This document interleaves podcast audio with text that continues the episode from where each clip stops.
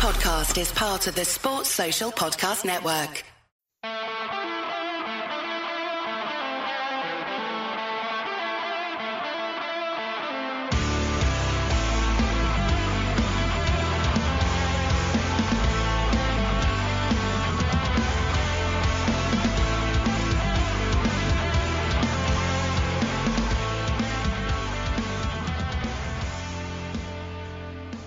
What's good, boys and girls? Two Footed Podcast on Friday, the 5th of August, brought to you by EPLindex.com and our presenting sponsor, Liberty Shield.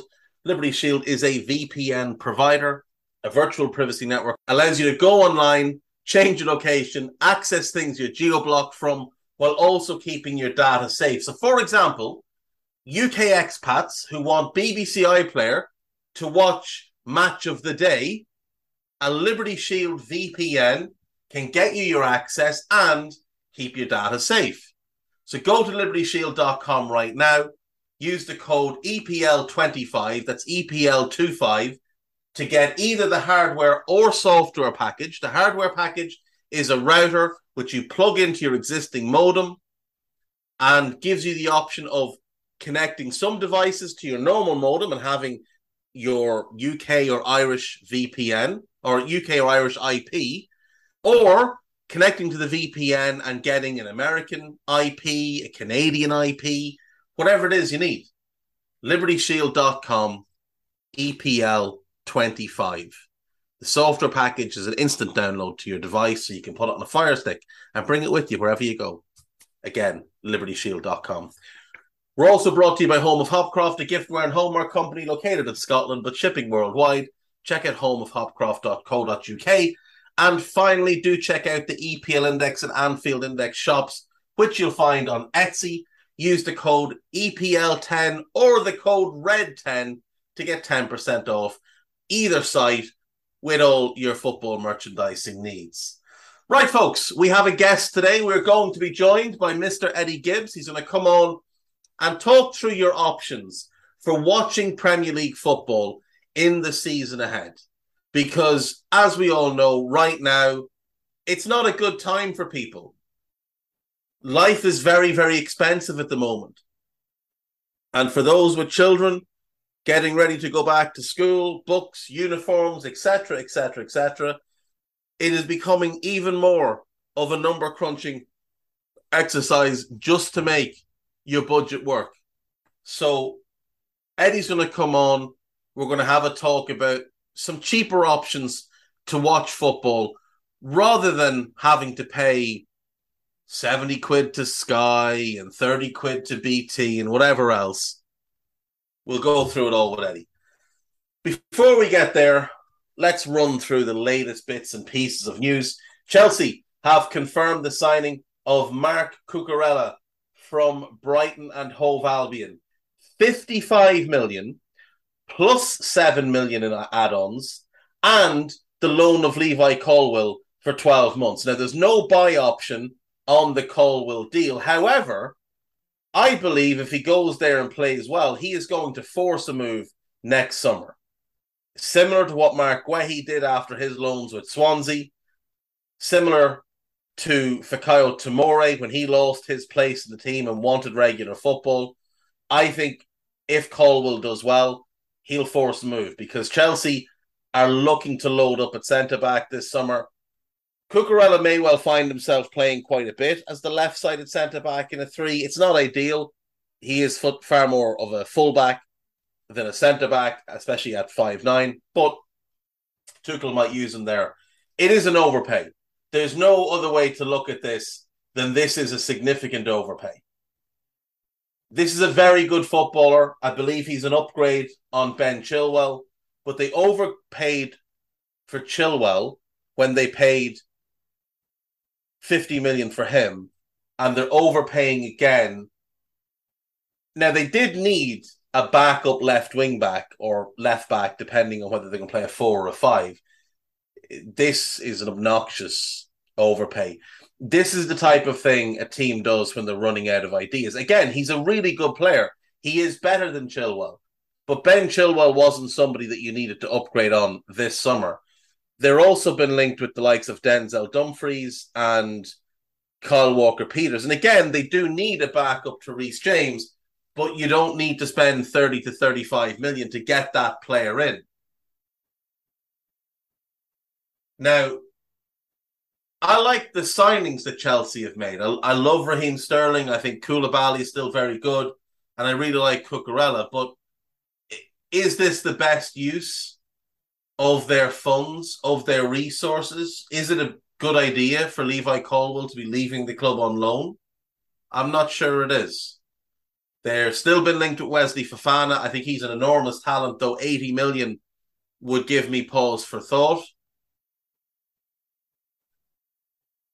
One thing you have to enjoy about this Cucurella deal Wednesday night, the spoofer with the catchphrase announces it's all done. And he still got it as his pinned tweet. Marc Cucurella to Chelsea. Here we go. Full agreement in place between Chelsea and Brighton for more than 50 million.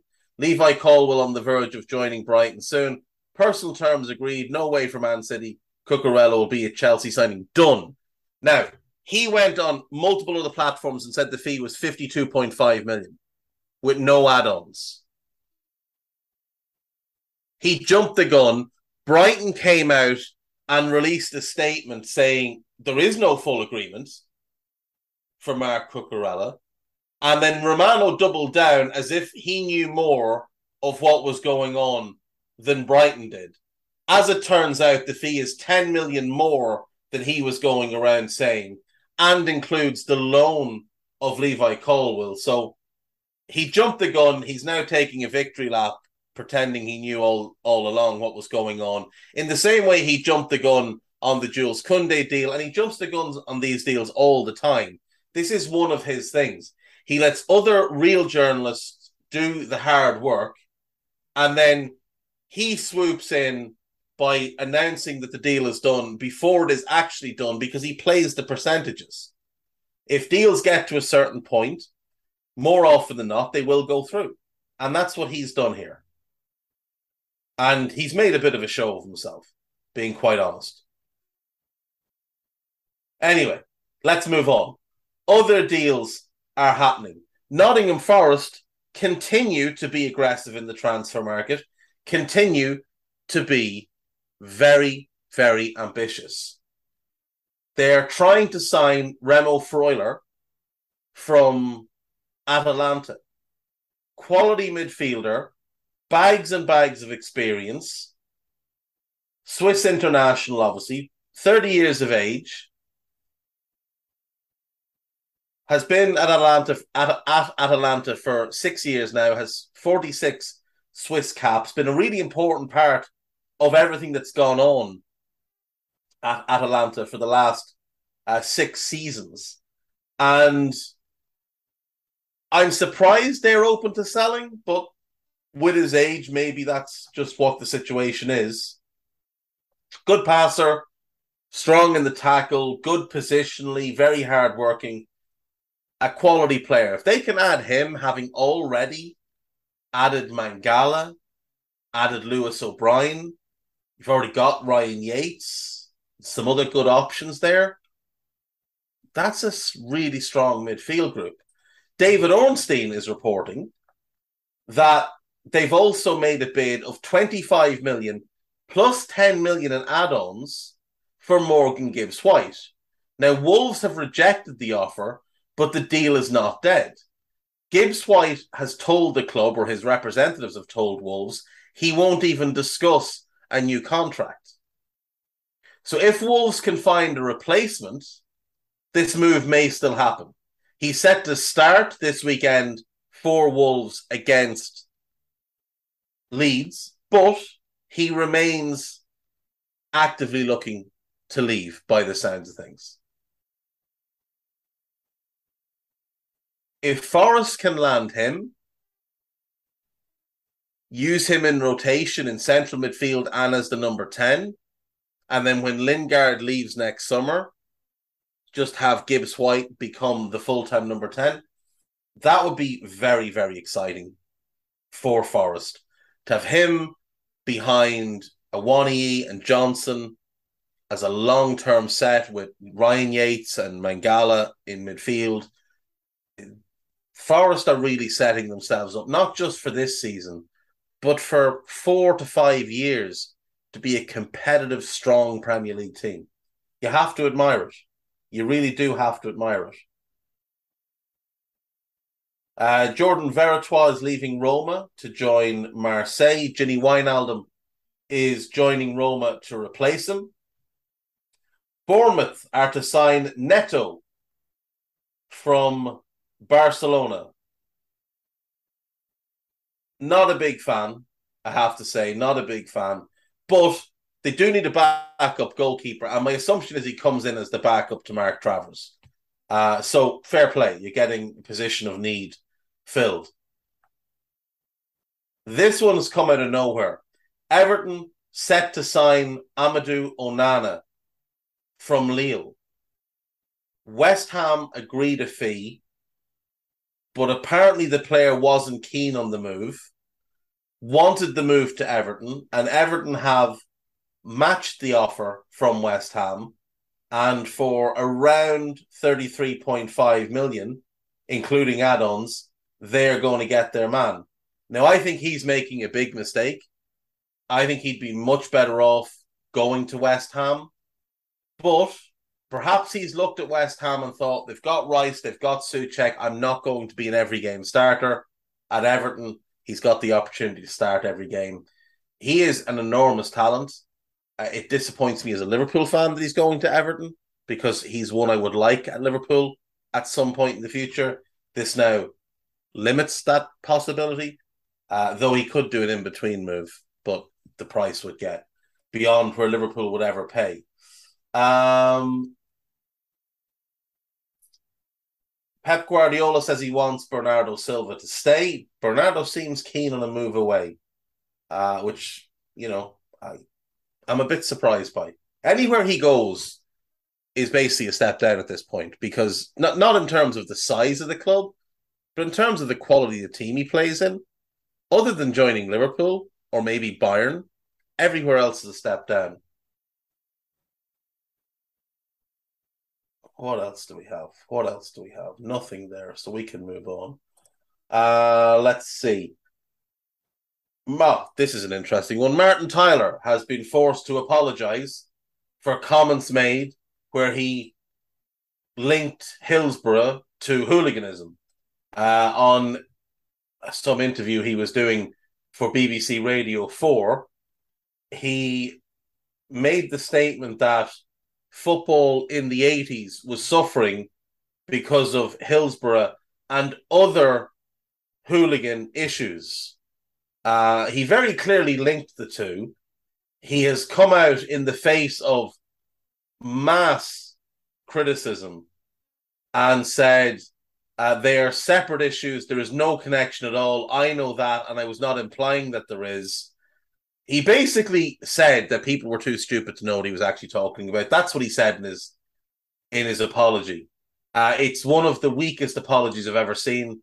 It's quite shameful, really. He didn't imply that there was a link between Hillsborough and hooliganism.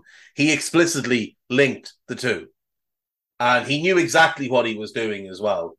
Uh, Martin Tyler is a disgrace. Klopp likens fixture congestion to climate change. I wish he'd stop. I do. Uh, Fulham signed Brighton defender Shane Duffy on loan.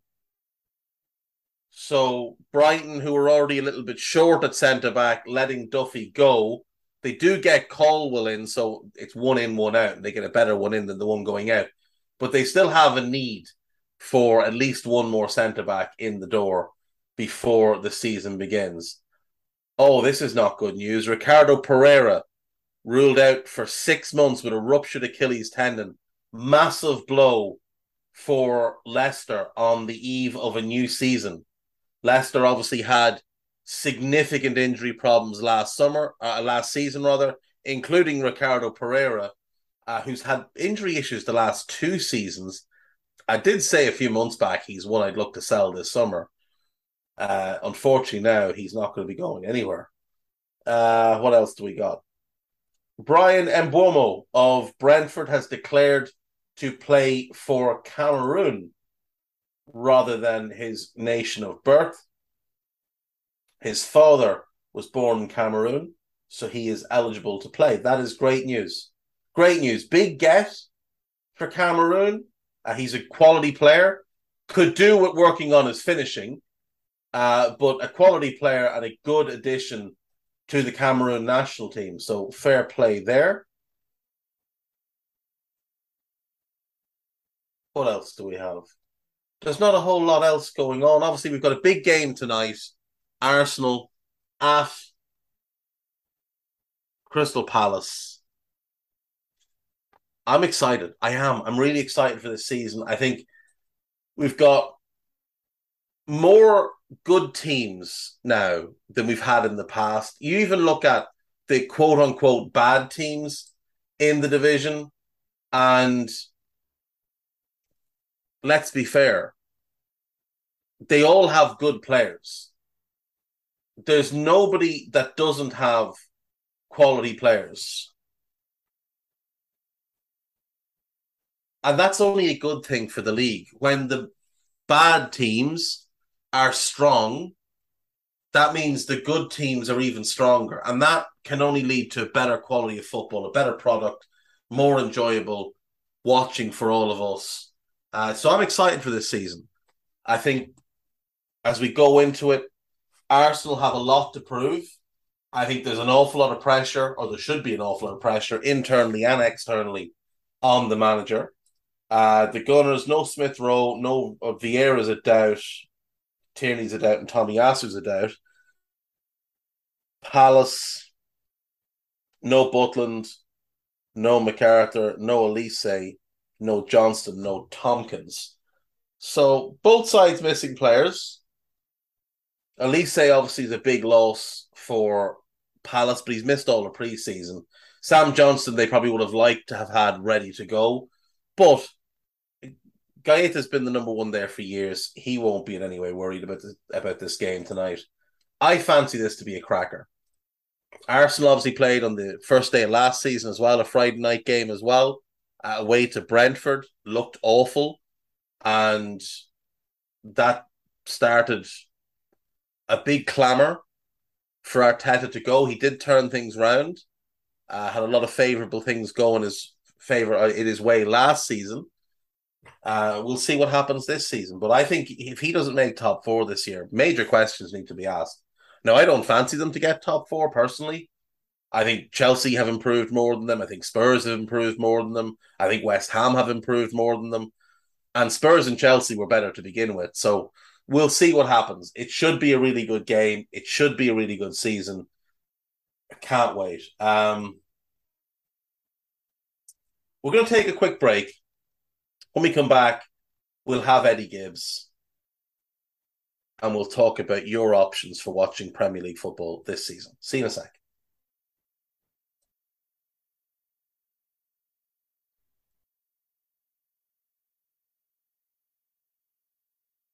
Right, we are joined now by Mr. Eddie Gibbs. How are you, sir? Yeah, very well. Excited for the new season. Uh, it's uh, we can't all put in the sterling effort that you have uh, this summer to produce all these shows that you've managed to do, even though you're a Premier League pod and there's been no Premier League football for about two months now, but you still managed to uh, to keep the content coming. So well done to you for that. But now I'm I'm excited. I'm right back into it. I'll be watching the uh, the mat the Arsenal match tonight, which uh, generally I probably wouldn't ordinarily, but because it's the first game of the season, I'm going to give it a go. And then excited to see uh, Liverpool and all the other games that come tomorrow and into Sunday. Yeah, I, I think there's definitely a big feeling of excitement towards this season, which I'm not sure was really there last season, and certainly wasn't there the season before, because when the pandemic hit in the middle of the 1920 season, it kind of threw everything weird. 2021 was a bizarre season with no fans in the stands. And I think going into last season, there was still a lot of apprehension that we might have further lockdowns and that we might have to go back to games being played with no fans or a complete stoppage of football again. But now, this far removed, it does feel like things have gotten back to normal a lot more in terms of you know how people view the game, how people go to the game, etc. So, as with last season, Arsenal are up first on a Friday night away to a fellow London club, and they will be hoping that it goes a little bit better than it did last season. Uh, but the main reason I want to have you on today, Eddie, was to talk about the options that people have to watch the football this season because we're obviously in a cost of living crisis right now in multiple countries. And it's very, very expensive to try and watch games the old fashioned way, to pay for Sky Sports every month, etc., etc. So you work in this field, you know this stuff better than anybody. So let's start with the UK. What are people's options right now in the UK in terms of getting access to the Premier League? Well, the first word that springs to mind is expensive. you mentioned the cost of living crisis there, and uh, I think it's TV companies that could be hit by this in a big way. And later in the show, we can cover the way some people are getting around that cost of living crisis by uh, by fair means or by foul. Uh, we'll touch on those things. But in the UK, not much has changed. Uh, you still have three companies holding rights to Premier League games. There's Sky, who'll show 128 live matches. Uh, they have the Saturday evening slot and the Super Sunday slot where they normally do back to back games. You have BT Sport, who will show 52 matches. They have that Saturday lunchtime slot that they've had uh, for the last couple of seasons. And then you have Amazon Prime. Now, Amazon are stuck to buying two rounds of games that they simulcast. Uh, so they show 20 games, but they show them uh, over just a couple of nights. I think they are this year the 18th to the 20th of October, and then they have the Boxing Day fixtures on the 26th of December, which will obviously come after the World Cup this this year. So uh, they're the, they're the options that you have.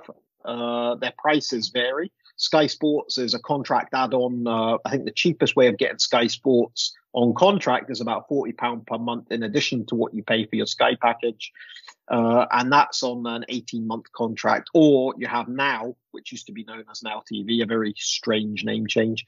You can buy a day pass, which can work out quite expensive at eleven pound for a day, or you can pay them twenty-five pound per month and stream on three devices at once in HD. So that's Sky.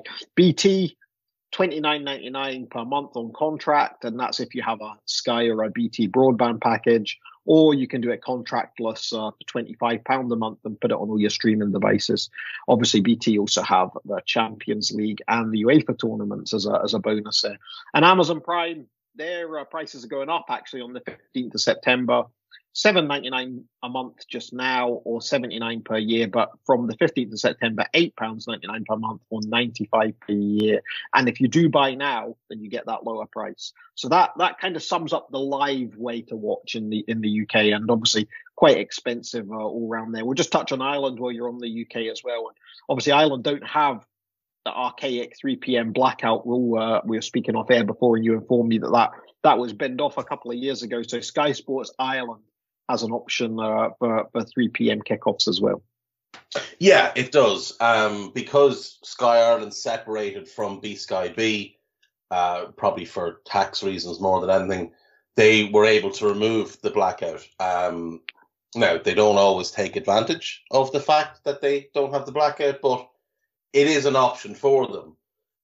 When we look at those prices, as you said, you can add Sky Sports to your existing Sky contract. Now, I should know, having been a former employee of Sky, but um, you're probably looking at, I think it's about thirty pounds for the very basic package with Sky. So the forty pounds on top of that for the, the Sky Sports brings you to seventy a month, and if you were to add uh, BT on top of that, you're talking about a hundred quid a month. Yeah, I think I worked out. I think I worked out roughly for the three of them across the board, just for those on top of your additional package prices. You're looking at about a thousand pound a year for that. Yeah, for, uh, for the football, and of course, uh, the downside of that is with the blackouts and with the uh, with the fact that they only pick certain games, you're not even getting every match for that. You know what I mean? So it's like yeah, that, that's that's the big thing here, Ed. You're only getting Well, you're getting 128 games with Sky, 52 games with BT. As you said, you do get the Champions League and the Europa League, so it is a little extra bonus. But if you support Brighton and Hove Albion or Wolverhampton Wanderers, you don't necessarily care about those competitions. Um, and then the same thing with Amazon. I mean, you could pay an annual Amazon subscription, and they've only got two match weeks. So you know, there's such a limit on what people are actually getting for their for their money. For a thousand pounds, which is a significant amount of money, especially right now, when everybody's going through such tough times, that is quite frankly outrageous. Now, the alternative, of course, is to go the Now TV and BT streaming services, which is basically fifty pound a month for those two, across a nine month season, it's four hundred and fifty pounds. And then if you just did Amazon Prime for the two months they have the games, that's another. Let's just say it's twenty quid. It's it's eighteen quid. So you're you're talking about four hundred and seventy quid. That's still a lot of money to a lot of people. And as I said, if you're, let's remember, not everybody is uh, a football fan. Some people are just a fan of their club. Yeah. And they only care about their club and they only want to watch their club. So, so if puts, you're, a, it puts the price point per game up massively for just watching your own team, doesn't it? Exactly, because realistically, like how many times are, are Wolves going to be on TV this season? Maybe ten, maybe fifteen. So if you're paying a thousand quid, you know you're talking about almost a hundred quid per game of your team. If you're doing it with the streaming options, you're still talking about 30 quid per game or 35 quid per game for your team. I mean, you, might as well just go to the game if you can get a ticket. well, not Fulham. not to Fulham. not to Fulham. Well, uh, Sky and BT are a bargain compared to having to go and watch Fulham which is an. No, I heard, I heard you speaking about that the other day, and I was actually really curious when playing with these numbers how close we were going to get to our price point per game compared to that price that they're charging their fans. So I thought that was quite a funny one that, uh, that you were speaking about what Fulham were charging fans the other day. A hundred quid to watch Fulham, like. And remember, it's, it's it's their category A games, and it's you know a large chunk of the stadium. And the funniest part of it is their Category A games include Manchester United coming to town, which is going to be an awful game of football. It's two terrible, terrible teams, and they want to charge people a hundred quid for the the joy of going to watch. But before we get too far off topic, um, it, it does just seem though, Eddie, like we've often talked about how the normal football fan is priced out of going to the match to watch their team we're losing that connective tissue between local fans and generations of fans, families, multiple generations of families who go to the game and bring their son, and then the son brings his son, and so on and so forth. And those people, the fabric of the game, they're being priced out of going to the match. Now, normal football fans have been priced out of just watching the match on TV from the comfort of their own home unless they have alternative options. Now, this is only really in the UK that this is so outrageously bad. You've also put together some information regarding what the prices are in other countries. So, can you just run me through uh, in America, Canada, Australia, what type of prices are people paying in comparison to what the UK TV broadcasters are charging? Okay, sure. So we've got. I've, I've tried to focus here on on the most prominent Premier League markets. Obviously, that if you go on the Premier League website, you can see who holds the rights in all sorts of countries. I guess the prices will be comparable. Uh, when I come onto Australia and New Zealand, obviously the prices are far cheaper because the uh, the games are shown at a ridiculous time in the morning in those countries. Uh, no, no, no, ungodly person would be willing to watch football at, I guess. So the prices are cheaper as a result. But let's look at the USA to start with. So USA, the rights are held by NBC Sports and USA Network. Uh, they, they, they will show the biggest matches. So they will show almost those category A games, your Arsenal v Chelsea, your Liverpool v Man United, your your Spurs v Arsenal. These uh, games with Man City, they'll show the real A games. Now, uh, th- those games are available to US cable subscribers that have packages such as DirecTV. There's no strictly speaking, no way to go and buy a package, a, a cordless package for NBC Sports. Uh, but I'll cover a, a, way that you can do that in a moment. So you would have to have that US cable subscription. Then what they added, they used to have a package called NBC Gold, which is now obsolete. And that's for every other Premier League match. Now they rebranded that last year as Peacock. Now, Peacock will show every other Premier League game. So in a weekend. So anything that's not on NBC or USA Network will be shown on Peacock. So the price to do this, Peacock costs four dollars ninety nine, which is what about three pound a month. Uh, or you can have it without without ads for ten dollars a month, so about seven pound. Uh, so there's a, there's a difference right away. The only thing you do need to buy these services, Peacock, is a USA registered payment card or a US registered PayPal. And I'll speak more about that in the next section. Now, I mentioned that you can't get NBC Sports or you can't sign up to NBC Sports unless you have a, a US cable subscription. There is now two ways to do that. You've got Sling TV, that includes all of NBC and USA Network content, so all the big matches. Is a little dearer though. It's but you get month one for seventeen dollars fifty, which is about what 12, 13 pound and then that's followed by a subscription of uh, it's not a subscription it can be cancelled at any time it's just month to month no contract.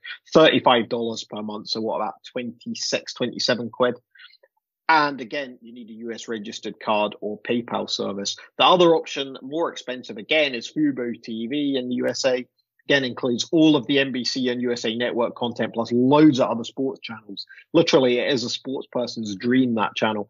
That's sixty nine ninety nine dollars per month, so about fifty ish pounds per month. Again, USA registered payment card or PayPal required. Do you want to ask speak anything about the USA, or do you want me to move on to uh, some of the other countries?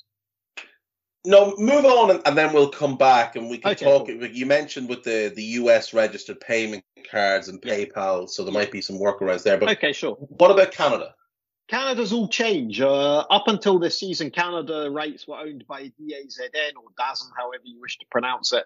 Uh, I, again, that was very difficult to get because you needed a Canadian payment card service, and it's not something I ever really tried, but because it was quite expensive as well. But not not by comparison to the UK, but by comparison to the US packages. But Canada's all changed. They've got their own version of Fubo TV that shows every Premier League game and all of the Serie A content as well. And the matches are both live and on demand. And it is a paltry twenty four ninety nine Canadian dollars uh, per month. Or if you pay yearly, you can get it for fourteen dollars, fourteen Can well, fourteen ninety nine Canadian dollars per month, and that is absolutely everything. So no, you don't need an NBC and a Peacock. It is just one subscription, one package. I've not tested this yet uh, with a with a uh, on whether you need a Canadian payment card, but that is my objective this evening. I'm going to be testing this new Canadian Fubo TV service because that is the cheapest place anywhere I can find to watch every Premier League match live and on demand. For just for people wondering about that cost, uh, if you go yearly and it works out at fourteen uh, dollars ninety nine per month, that is nine pound fifty nine sterling. um, if you go with just the normal monthly one, if you don't want to pay for the whole year, and it's twenty five dollars basically, it's uh, sixteen pounds sterling wow. per month for all of your Premier League and Serie A games and like Eddie said, live and on demand. Yeah, I think that I, have never seen value quite like that before for the Premier League. So that's one I'm going to go and uh, interrogate uh, th- th- this evening. That's definitely on the list of uh, of things to test. I might actually get that and watch the uh, Arsenal match on that one tonight. That might be my uh, my test for this evening. So uh, just to finish on Australia and New Zealand, Australia is still up the sport again. Every Premier League match, and uh, if you've got your currency converter handy, you'll be able to tell me how this stacks up against a Canadian one. But it's fourteen ninety nine Australian dollars per month. And again, I don't know whether an Australian payment card is required or not. It actually works out around the same kind of cost. If it's fifteen Australian dollars per month, it's eight pounds sixty a Wow, so very, very similar, except you won't get the Serie A content, and I doubt they have the on-demand, but it's uh, it's very similar by comparison. And New Zealand, uh, again, this will be in New Zealand, uh, New Zealand currency. They have their their chat, their service is Sky Sport rather than Sky Sports. I'm sure it'll be a Murdoch owned thing as well, but it's a it's a bit more expensive. It's thirty nine ninety nine New Zealand dollars per month, or nineteen ninety nine New Zealand dollars per week. Again, I don't know whether a New Zealand payment card is required or not for that one. Uh, and it's basically two New Zealand dollars to one pound sterling. So Okay. 40 New Zealand dollars is about just over just over 20 quid. Uh, but 19.99 per week is actually a little bit outrageous, to be fair. Well, they don't Um, want anyone. They don't want anyone to buy that, do they? That's the whole. Point. No, They- that's they- exactly they, it. They literally want them to buy by that price point. They're basically saying you could. It's like it's like now TV with their eleven ninety nine for a day pass or twenty five ninety nine per month. They, don't want people to realistically buy these. They're just throwaway prices.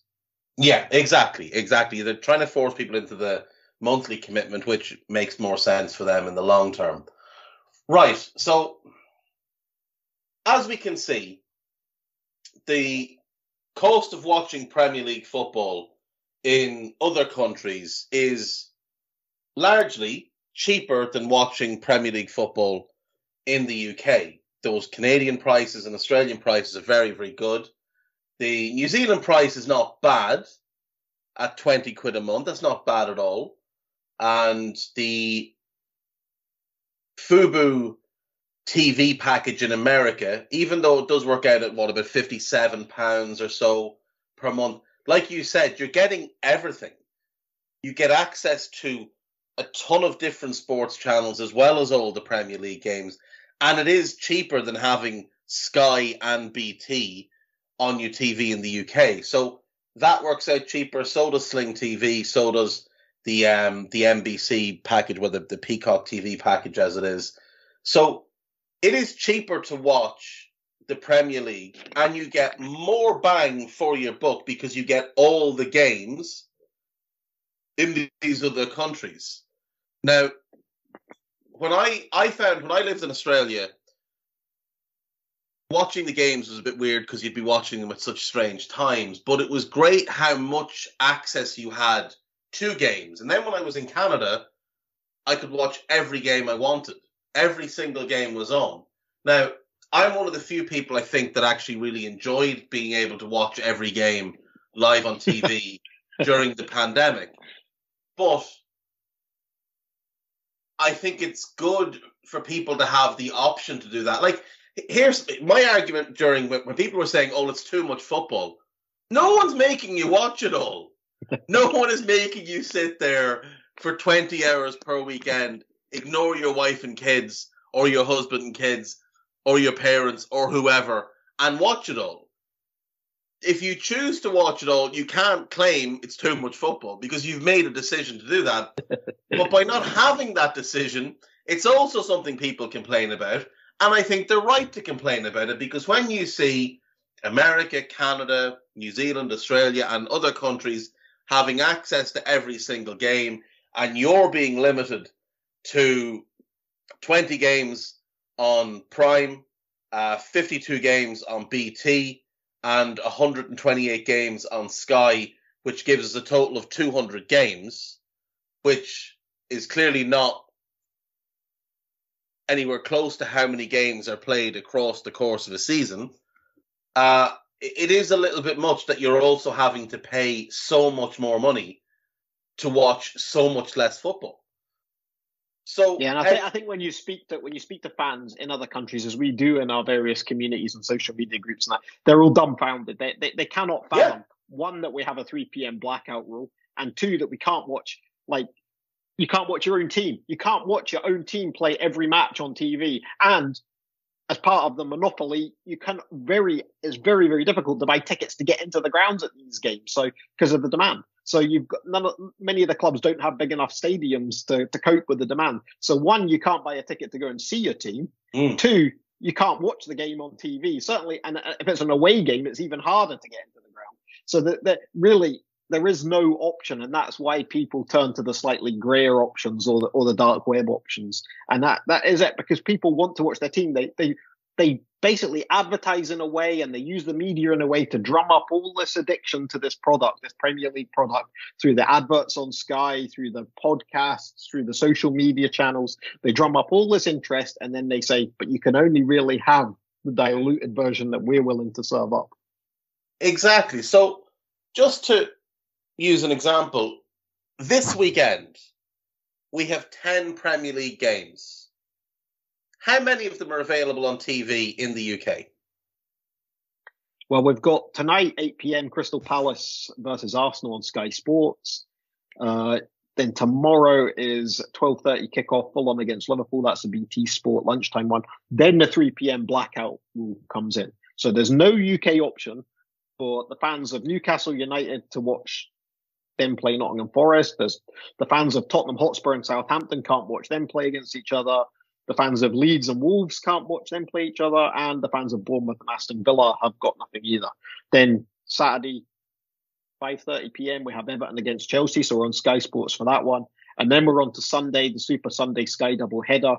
There's 2 p.m. Man United against Brighton, so that one's on, followed by the 4:30 West Ham versus Man City, so that one's on. And for some reason, I guess it'll be a fixture congestion thing at some maybe Europa League or something. Leicester against Brentford. There's no UK viewing option for that one either. So half. I think we're about half, half of the fixtures. Yeah. Five games this weekend not on UK TV. 180 games across the course of the season that will not be shown anywhere. So you're paying all of this money to get 200 of 380 games.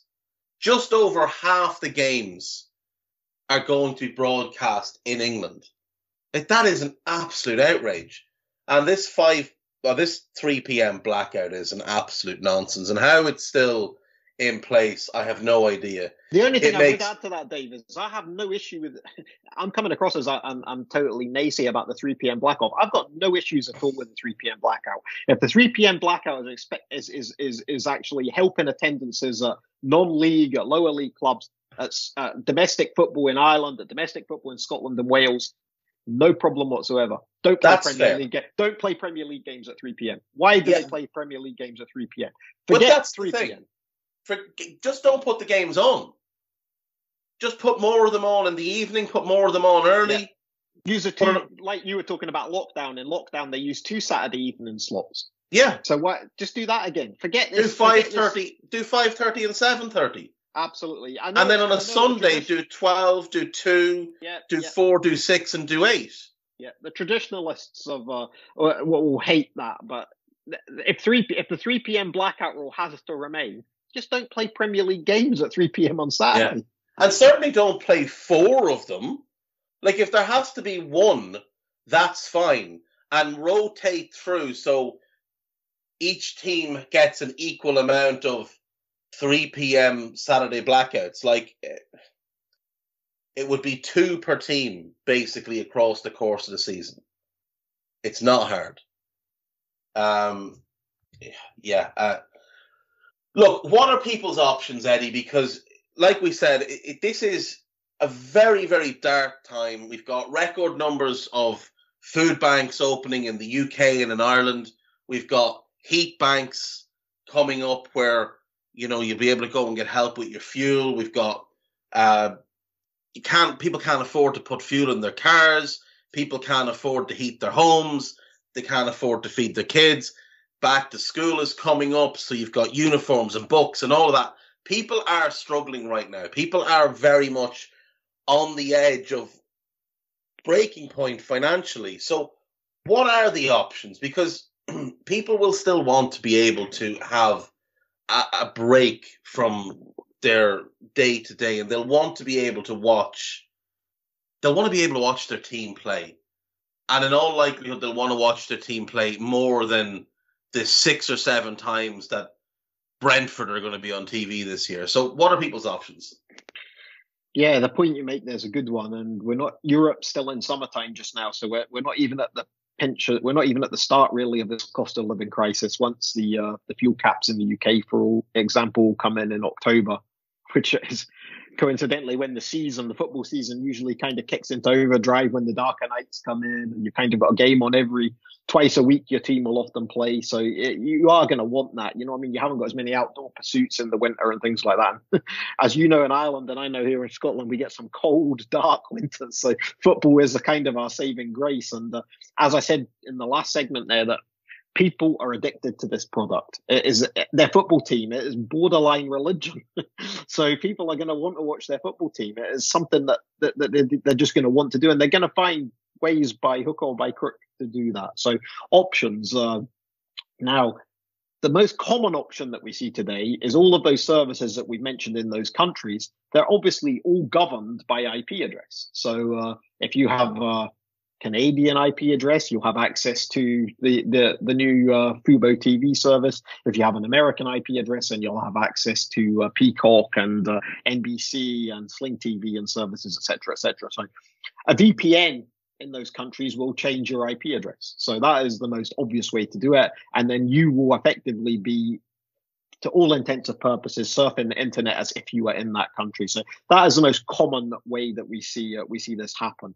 And once you change your IP address and all of the devices that you own, whether it be your PC, your Mac, your Fire TV stick, your Apple TV box, a smart TV, your iPhones, your Androids, your tablets, they will all acquire an IP address for that country. And of course, then you have access to those services. Uh, some VPN companies uh, offer VPN routers as well, which is the hardware solution that you mention at the top of the show every day. That's just a box that plugs into your existing home internet. It creates a new network in your home. That network can be in whatever country you wish. So my example is I have I'm in Scotland. I have Virgin Media. I have a Virgin Media Wi-Fi that transmits a UK IP address. So all my devices get a UK IP address. I then have a VPN router for Liberty Shield plugged into that which transmits a USA IP address. So any devices I can connect to that VPN router are to all intents and purposes in the USA. We don't need to talk about other VPN providers, Eddie. There is only one VPN no, no, we provider do, we that do, is though, acceptable on this podcast. no, no, we do though because Liberty Shield don't offer Australian or New Zealand IP addresses. People can just be shit out of luck. You can get the Canadian IP address, and that's all you need. You're fine.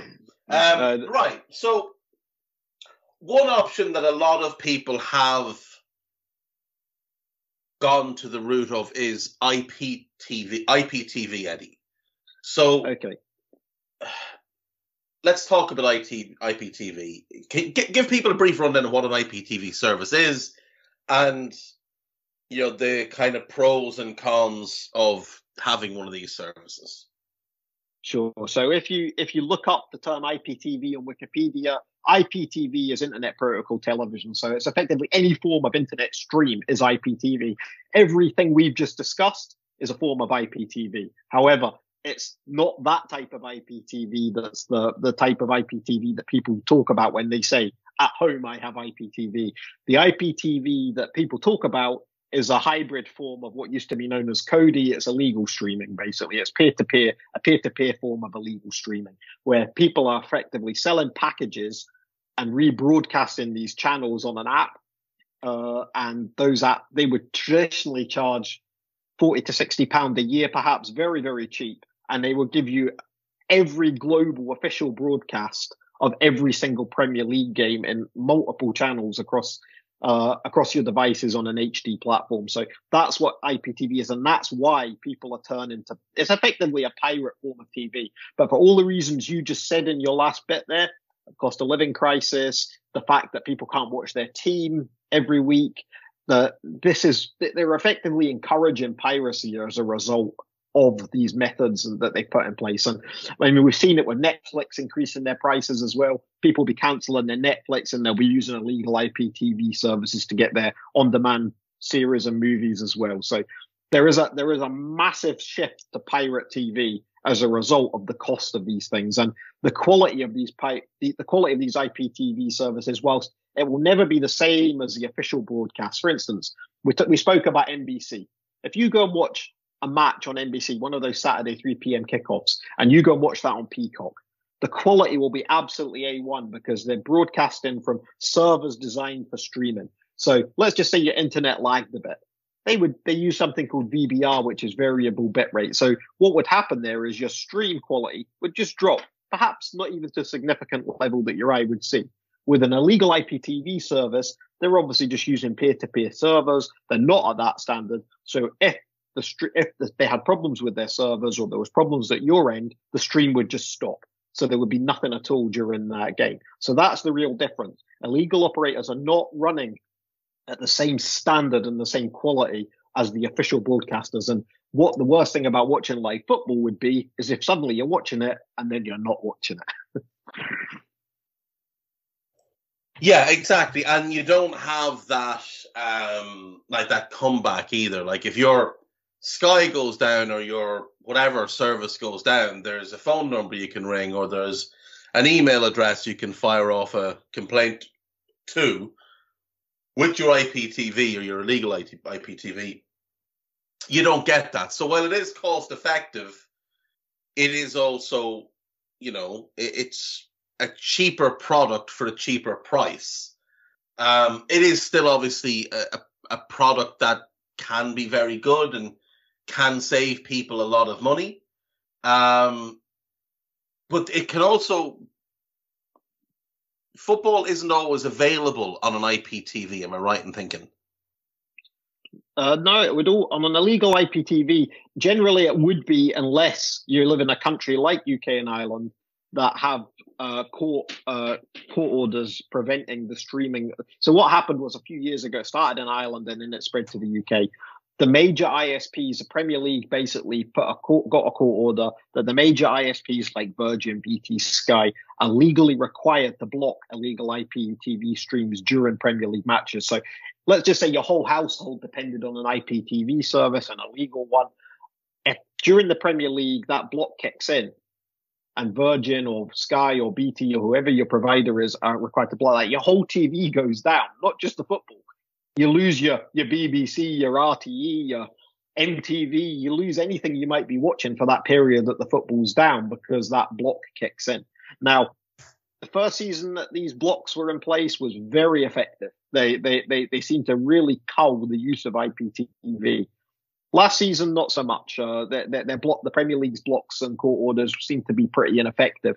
I think that the IPTV guys savvied up and they changed the IP addresses for their host servers a lot more. They moved things around to different data centers, and we don't know what's going to happen. I mean, it'll be interesting over the next few weeks to see how how well the blocks do this year. But I would say season one, the Premier League won.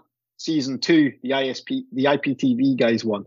So let's see what happens in season three. But of course, we mentioned VPN services. If you do happen to use one of these VPNs, whether it be a, a, a, a software-based VPN or a, or a router, your your connection is encrypted.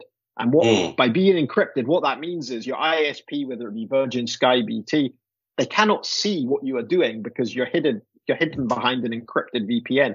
And what they can't see, they can't block.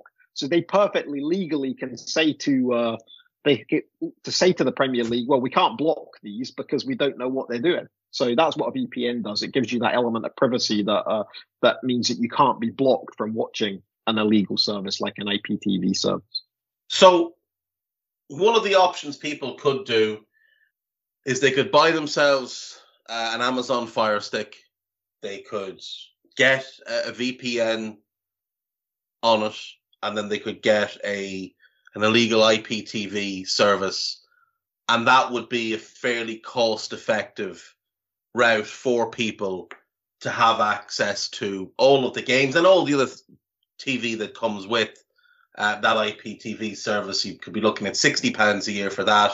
The cost of the VPN service for the year, and I think a Fire Stick is about fifty or sixty quid as well. So, you know, for for less than two hundred euro or two hundred pounds, you could be well set up for the course of the year for all your TV.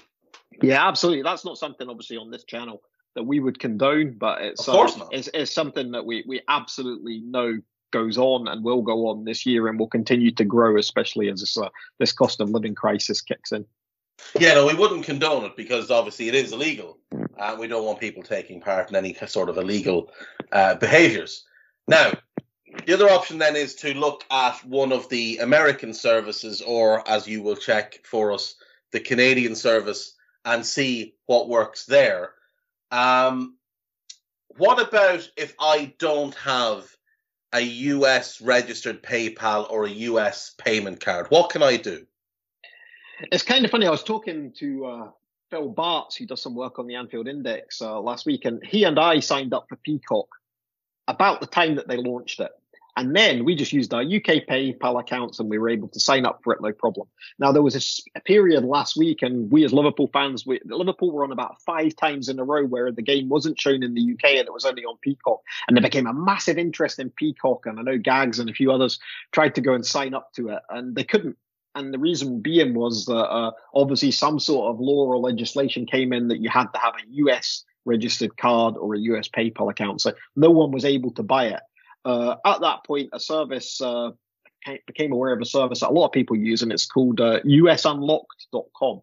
Now, what US Unlocked is, it's a virtual service where effectively you can use your UK debit card, credit card, PayPal account, bank account, and you can top up a virtual USA credit card. So they'll give you a card number, they'll give you an expiry address, they'll give you a physical address for that card in the USA, and you can use that to sign up to all sorts of USA services, whether it be Peacock, Fubo TV, Sling TV, Hulu, any of the US TV services. You can effectively use that card on. So that's the one I'm aware of. I'm sure there'll be others. I'm sure there'll be ones in other countries. Uh, I may have to go and look for a Canadian one myself later, but that's the uh, that's the service that I'm aware of that a few people use, and I've used myself for uh, not not for any TV services as such, but I have used it for uh, a few things in the USA that I've bought. Right, so that website is uh, usunlock.com, and I'm just looking at it now. And like Eddie says, it basically is a, a virtual card. There's no physical card. They give you card number, expiry date, and your um, the number off the back. You top it up using your UK card. It's like a little sort of online wallet that comes with a card number and can be used in a whole bunch of American uh, sites and services. So, yeah, Netflix, Hulu, HBO, Target, Nike, Spotify, Disney Plus. So, if you you know want access to any of these, for example, if you wanted you know to get Hulu, uh, it can be an option for you there as well as obviously Peacock, which is more prevalent to us. Um, quickly looking online, I can see that there are a couple of options for Canada. One is uh, Koho, K O H O. It's a prepaid MasterCard, and it is a virtual service as well. So if it was a case that um, the Fubo TV in Canada required a Canadian card, this might be your option there. There's a couple of others. Um, there's a premium premium prepaid Mastercard as well from that company. There's also Stack, Wealthsimple, it's like a, a virtual cash card. Uh, Wise Virtual Card is another one, and RBC Virtual Visa Debit. And due to their digital nature, these things will be set up within seconds. They'll be fully automated. You're not having to wait for anything physical to be hmm. posted mm. to you or anything anything like that. Exactly. So you can get this instantaneously. So um, you're checking how this Fubo TV works later, Ed. If you can let me know, and I can let you know. yeah, that's that's definitely on the that's definitely on the list for tonight. I'm, I, I hadn't until I was doing research for the show. I hadn't even been aware that the Canadian rights had switched to Fubo TV from DAZN. So uh, it's uh, it's definitely an exercise that I'll be undertaking. So, as of right now, what what is your setup? What are you using right now to have access to all the games this season? Uh, okay, so the main thing that I have is uh, is obviously I have a Liberty Shield VPN router, which I mentioned earlier. That's set to USA, so I have two networks and where I am, one for the UK, one for the USA, both on VPN routers uh, set to those countries. I have the Peacock ad free package, which uh, costs me around 10 US dollars per month. And I have the apps for Peacock installed on an Apple TV and the Fire Stick in my home. So two TVs with uh, one with an Apple TV, one with a Fire TV, running the Peacock app. And I also have the Peacock app on my iPhone as well for whenever I'm away from home. And I can obviously enable the VPN through an app as well on that uh, on that phone when when I'm out, so I can switch my phone to uh, to a USAP address. The other thing I have, which is a bit less prevalent, uh, I don't have the US Fubo TV or the Sling. I have had in the past, but I don't have any of them currently. Uh, I mentioned that the the USA Network and NBC games are uh, part of a cable subscription. I'm fortunate enough that I do have a, a, friend in the USA who's kind enough to share with me their login details. They have no interest in football, but they do have the NBC Sports access. So they kindly gave me their username and password. So I also have the NBC Sports app on an Apple on the Apple TV and the Fire TV and my iPhone from when I'm away from home. So same principle. Uh, if the game's on NBC Sports or USA Network, I'll watch it on the NBC Sports app. If the game's not on there and it's on the Peacock app, I just load the Peacock app. So unlike the Canadian example that we gave, where it's going to be one Fubo TV app and you can watch everything, I alternate between two apps, uh, one of which is given to me by a friend, and the other one I pay for. So that's the uh, that's the two ways I pay 10, 10 US dollars a month effectively, and that means that I get to watch every Premier League game around the whole year. I don't miss anything because of 3 p.m. blackout rules or because Sky or BT uh, are unable to show certain games. So that that's my setup right now.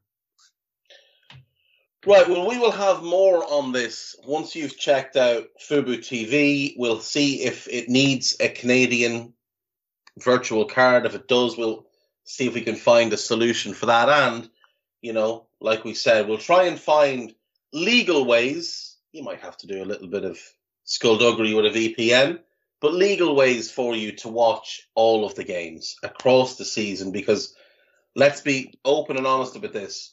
Not many people right now are in a position to afford to pay 70 plus pounds a month to Sky, 30 quid a month to BT, uh, another nine quid to Amazon. Like, it's an awful lot of money to ask people to pay across what is an extremely long season of football. A thousand pounds is just too much right now with how things are going. And we would like to be able to help you find ways to watch the games at a more affordable and, and less painful price point. Eddie, thank you so much. Enjoy the game tonight. Enjoy your weekend. Don't do anything too silly. And um, I'll speak to you soon. Will do. Thank you for having me. Right. Now, before we get finished, we're going to do the gossip, and that'll do us for the week. Uh, Chelsea have opened talks with Frenkie de Jong, who has been heavily linked to a move to Manchester United. If he ends up at Chelsea, and most reports suggest he would prefer to go to Chelsea, it will speak really badly of United, who have traipsed around after him for months on end now. Uh, Chelsea are willing to offer Wesley Fofana two hundred thousand a week. Um, if that's true, Chelsea fans should be concerned about what's going on at their club. Uh, as it is, they're already borrowing heavily to fund this transfer window. All of that money will likely get leveraged onto the club as debt in the coming months. And uh, I have a feeling this is their one big splurge. Now, like I said, they've made good signings. It's just that they're overspending and they're overpaying, and uh, you do wonder whether the, there's a long term plan here. Um, that spoofer Ben Jacobs is trying to claim that they had multiple meetings with Michael Edwards that he wasn't interested in the job, but he didn't reject it. Well, him not being interested, him turning it down, is him rejecting it. So you are talking absolute bobbins, Mr. Jacobs. Uh, who remember, no one had heard of this fella until he started pretending he knew all that was going on in the Chelsea takeover, and much of his information was just incorrect and regurgitation of what other people had to say. Um, anyway, Chelsea have told Cesar Azpilicueta they do not want to let him join Barcelona. He's just signed a new two-year extension, actually, off the back of that. Uh, Bournemouth are close to, close to signing Neto. We went over that. Manchester United have held initial talks uh, over Benjamin Sesko. Tottenham have opened talks with Udinese over left back Destiny Udogie. He's really good, but they already have three left backs at the minute. So unless one is leaving in the immediate future, that's a bit of an odd one. Now, I assume Reguilón will leave, but still, it's a bit odd. Uh, Dean Henderson will not play for Manchester United again, says Jamie O'Hara. I mean, Jamie O'Hara isn't exactly someone you'd want to be listening to a whole lot. Uh, Nottingham Forest mentioned them earlier. Interested in Dutch striker Jizz Hornkamp, who could become the club's 13th signing of the summer. Given it was Daniel Taylor that reported this, I, I assume this deal is quite close to being done. Uh, Levi Colwill, yeah, he's joining uh, Brighton. Croatian winger Ivan Perisic reached out to former Tottenham star and compatriot Luka Modric for advice before deciding to leave Inter Milan for North London. A number of championship clubs are interested in taking Charlie Savage on loan from Manchester United. That's the son of Robbie Savage. Uh, looks to have quite a well-rounded game. This kid. Uh, Barcelona want to sign Inigo Martinez, who's 31 and has an 80 million euro buyout clause. Oh, they want to sign him at the end of this coming season, so next summer when he's on a free. Um, Brazil midfielder Arthur Melo has moved closer to leaving Juventus to join Valencia, which could see Chelsea see Juventus step, step up their interest in Jorginho. Uh, I think Jorginho's probably staying at this point. Uh, Chelsea have had a sixty million pound bid rejected for Wesley Fofana. The Blues are now considering an improved seventy million pound offer, which, by the way, would make him the third most expensive centre back or third most expensive defender of all time, which would be bananas. Um, but then Harry Maguire is the most expensive, and I mean, you know, Barcelona are willing to offload Pierre Emerick Aubameyang to Chelsea. Okay. Uh, Nottingham Forest have opened talks with Southampton over Che Adams. I, I, feel that's unlikely. Forest have made an improved offer for Morgan Gibbs White. Ornstein has reported that, so that is true. Uh, Forest are also interested in Houssem Aouar. I mean, they seem to want everybody. Tottenham are closing in on a deal to sign Destiny Udogie. Uh, I, I, I, mean, sign him, loan him back, sell Reguilón, bring Udogie in a year. Perisic will be 34, pushing 35. You know, him and Sessegnon, yeah, you could you could absolutely justify it, though they do have many other needs that they could do with sorting out first. Uh, Manchester United are set to walk away from a bidding war with Chelsea for Frenkie de Jong. Maxwell Cornet is set to have a medical at West Ham after they met his release clause. I like that signing for West Ham. I really do. Quality backup for Bowen can also play the other wing opposite Bowen. Could play just off a striker. Could play as a striker, as one of a two, or by himself. Can also fill in at left back. So, yeah, that one does make sense. Everton are hoping to beat West Ham to the signing of Amadou Onana. This one is weird. Wolves are willing to let England centre back Conor Coady leave the club this summer with Everton interest in the 29 year old. Now, I think they should let him go, but it's the timing's weird. The season begins tomorrow. Well, tonight, but for them, tomorrow. Um, so it seems a little bit strange that you'd be willing to let your captain go on the edge of a new season. Uh, Lucas Torreira has agreed to join Galatasaray, who will pay Arsenal between five and six million for the Uruguay midfielder. Um, that's about a 20 million loss in what they paid for him. More more good sales from um, Edu. Juventus are keen to sign Memphis Depay from Barcelona. Okay. Crystal Palace are interested in RB Leipzig and Guinea midfielder Ilaix Moriba. Would be a brilliant signing. Now, there are some question marks over his demeanor, his personality, but the talent is unbelievable. Uh, Real Madrid are hoping Nice reduce their valuation of 40 million euro for Amine Gouiri so they can sign the French striker with a view to then loaning him back for the season. Uh, well, surely the loan back would reduce the fee anyway. Uh, new Paris Saint Germain coach Christopher Ga- Christophe Galtier hopes to sign three more players after Renato Sanches joined. Probably need well, they need one more centre back they could probably do with they could do replacing Di Maria with a winger type player. Bit of depth behind Messi type of thing.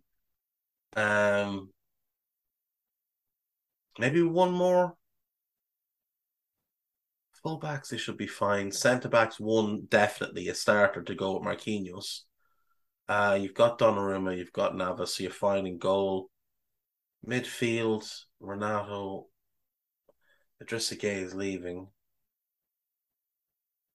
Still got Pereira, got Verratti, you brought in Vitinha. Um, brought in Ekitike, so don't need they don't need another number nine yeah, backup winger and a centre back for absolute certain. Starting centre back, backup winger. I'm not sure what the fourth player, the the third other need would be, but yeah, you can see it. And I think Renato's a really good signing for them. Um, Angelino is close to joining Hoffenheim on loan from RB Leipzig, despite Brighton, Barcelona, and Sevilla all being interested.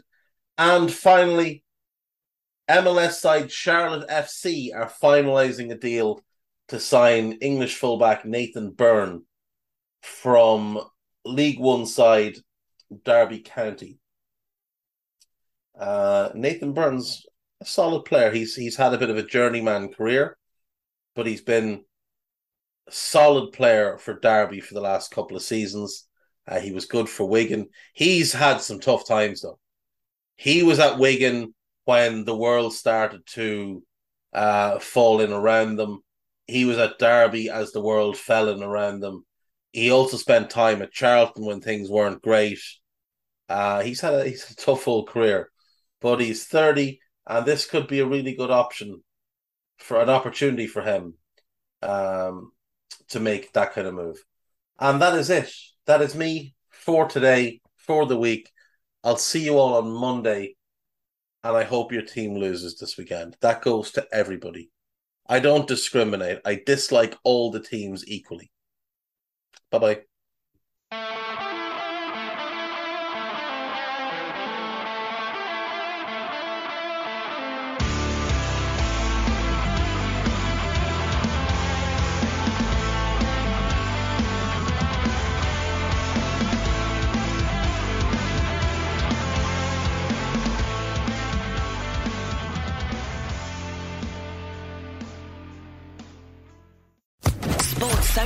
Podcast Network.